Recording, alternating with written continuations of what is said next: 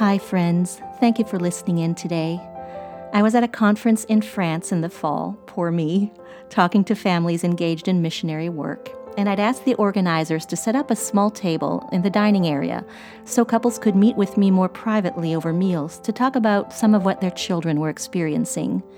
To my absolute delight, some of the children at the conference signed up for meals with me long before their parents got to the sheet I'd laid out. So there I was at several meals, sitting at a little round table at the bottom of the stairs, looking into the face of a 10 year old, a 7 year old, or a brother and sister pair, asking them questions and learning about their lives. They were so bright, so insightful, so strong and vulnerable. What a great reminder to me of who it is I serve by speaking and writing on topics that will help future generations of MKs and even their parents to sidestep some avoidable pitfalls inherent to this community and to grow up more clear minded and balanced and even grateful than many MKs of other generations have been. I believe one of the greatest gifts we can give to today's MKs is the treasure of permissions. I frequently speak with older MKs who point to a lack of permissions as one of the complicating factors of their lives, complicating their self assessment, their emotional awareness, and even their image of and faith in God. Of course, boundaries are essential to growing up in a safe and nurturing environment. And of course, there will be rules and expectations in any family setting. It's where we plant those fences, why we do, and how we define them that I'm addressing in this episode. So, this is a twofold purpose in my mind. The first is to help MKs of all ages to realize the permissions they might not have been given, and in doing so, hopefully, to more clearly evaluate what has shaped their reactions and convictions. And actually, some of us adult MKs might still need to give ourselves those denied permissions today. And the second purpose is to help any parents, family members, teachers, or mentors of MKs to assess what permissions they might be withholding, even unintentionally, in order to adjust our messaging so those in our care can grow up with enough freedom to think and evaluate and learn and fall and brush themselves off and become without the pressure of what I call the tyranny of shoulds. So, this is the article the six permissions most MKs need.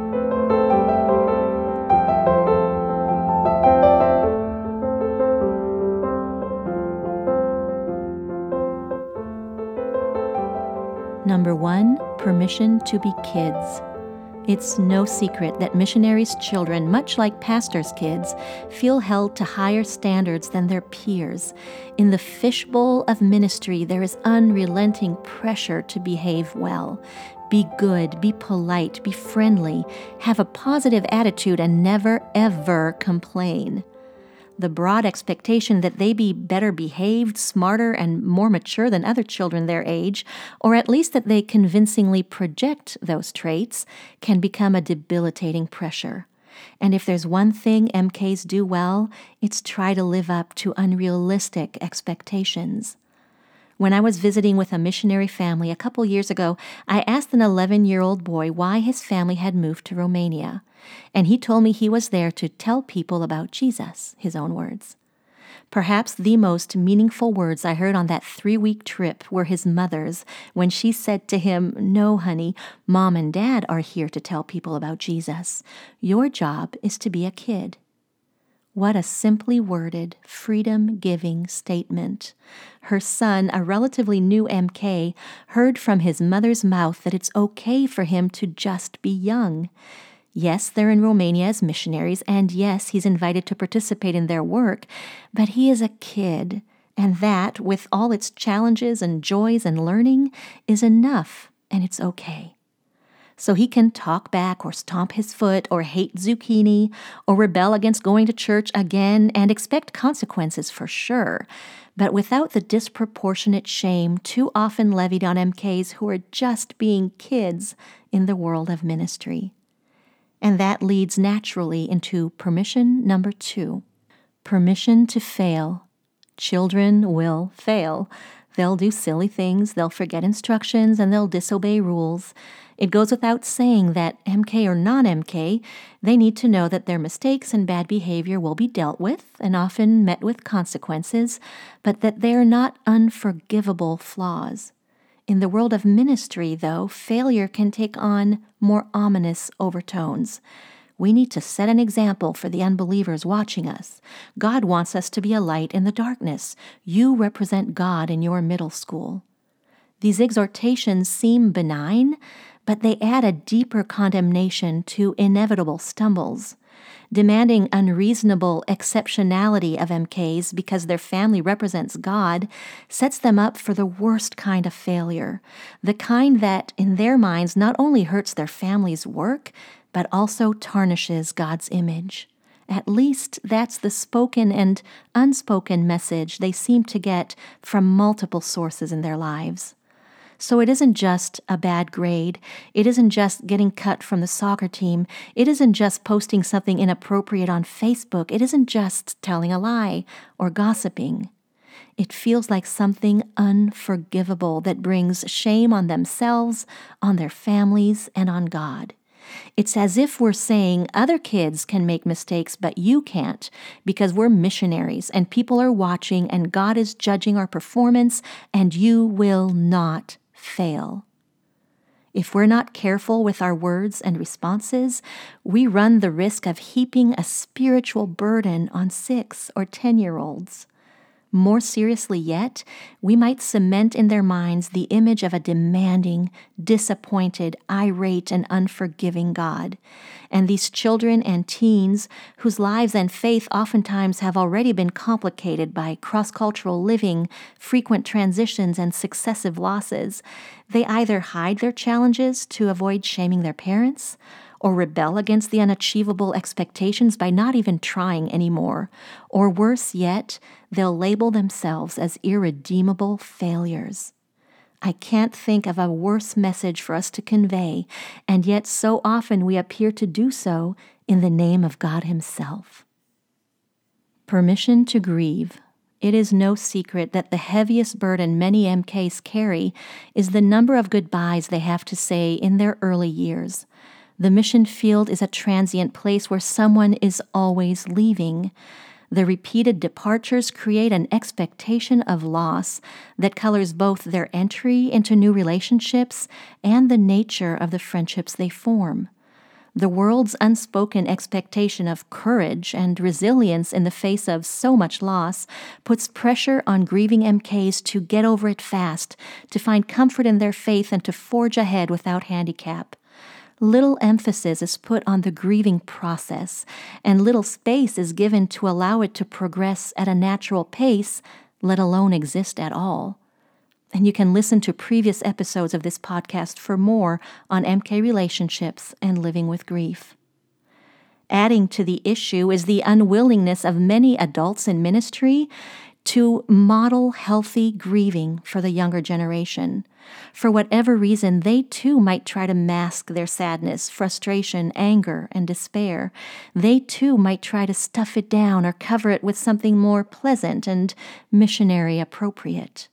Children are observers by nature, and they often learn what is expected of them from the behavior of adults in their spheres until missionary parents and the missionary community as a whole give permission to missionaries' children to express and work through their grief, as ugly as it might get, we will continue to see hearts hardened towards God, on whom, by the way, many MKs already blame their losses, and adult MKs still crippled by the losses in later seasons of their lives.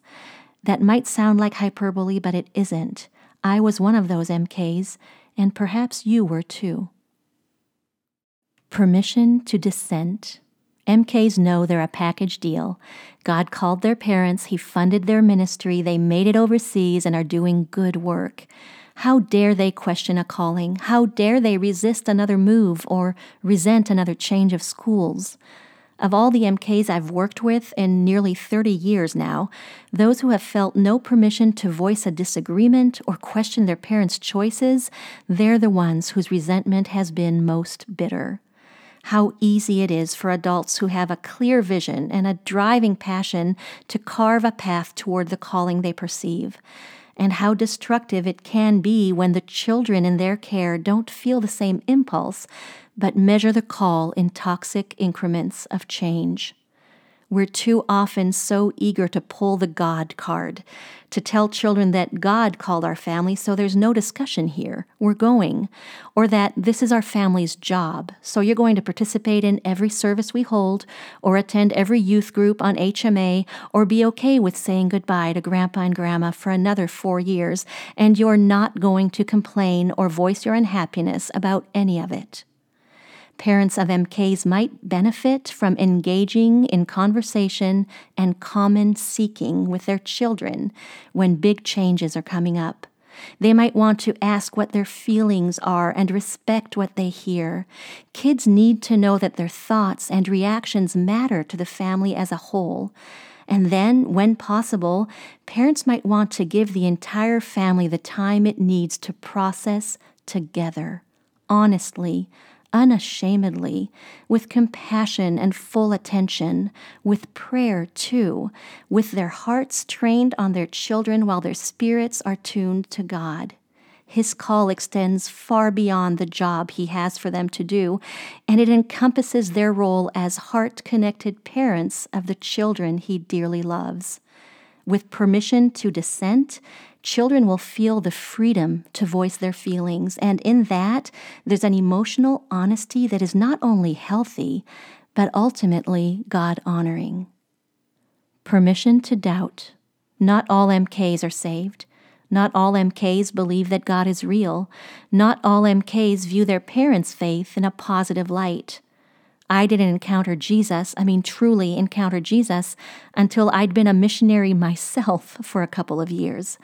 Yet presumptions about the faith of MKs abound in their sending churches, within the mission communities, even among their family members. Of course she's saved. Of course he's on fire for God. They're MKs after all. So the young person whose life is steeped in Christianity feels guilty for doubting, guilty for the shreds of unbelief that mustn't be expressed lest they bring shame, there's that word again, on the family and their work. I've seen MKs trying to process their lack of faith being shushed into silence, or voicing their doubts and being preached into submission, or hinting at uncertainty and being reproached into repentance. Faith is not an inherited conviction. God is not a transferable commodity. Yet the pressure on MKs to not only believe but be exemplary in their faith is rampant.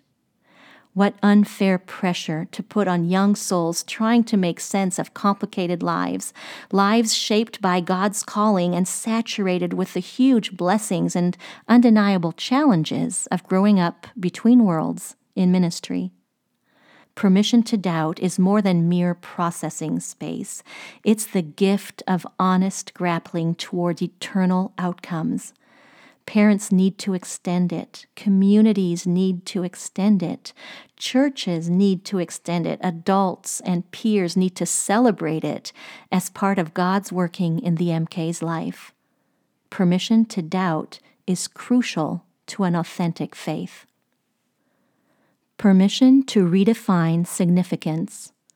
In the missionary world, we narrowly define significance as working for God.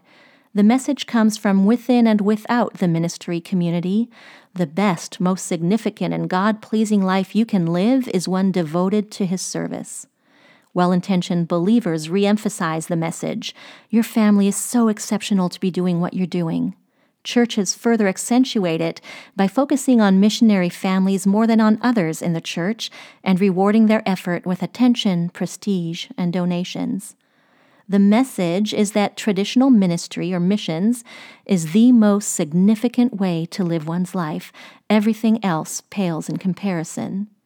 So the MK who wants to become a dancer feels like a sellout. She's seen the need after all, and all she wants to do is dance? Shameful. All he wants to do is be an electrician? How sad. And all she sees herself doing is teaching? So unworthy of the MK upbringing that shaped her. I've known guilt ridden adult MKs who can't reconcile the career they love with a definition of significance that distorts their perspective.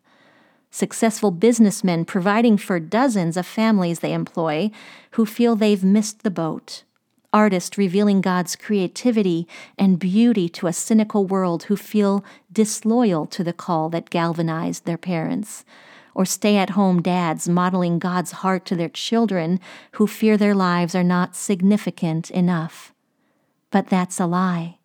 The best, most significant, and God pleasing life is one in which relationship with Him is central, not work for Him or sacrifice to Him, relationship with Him.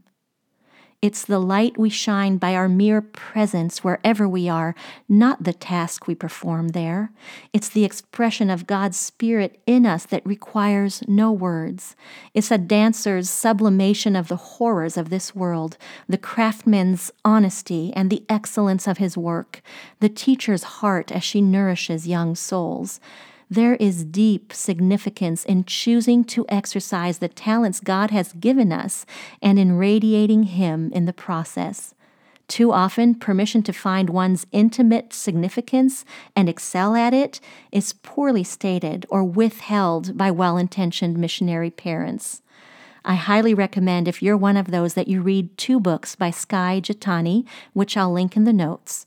They're called With and Futureville. It's time that we redefine significance for our children. Because so many of the unreasonable expectations I've covered here are more implied than spoken, their antidote will have to be clearly expressed and frequently repeated. We need to directly counteract the subliminal and often unintentional messaging with firm words backed up with unconditional acceptance. My encouragement to missionary parents desiring to remove the pressure from their children's shoulders is this. Number one, foster open communication with your kids from the earliest age so they feel free to tell you what they're feeling and thinking. Two, model in your adulthood the permissions you preach into their childhood. Three, use simple, unambiguous words to free them from false expectations. 4. Make your own expectations clear and reasonable, and your forgiveness swift and unconditional. And finally, extend to fallible, still developing, fast learning children the grace and mercy God showers on our own flawed and undeserving adult souls. These suggestions may not resolve the whole problem but I believe they can be a significant first step in mitigating it.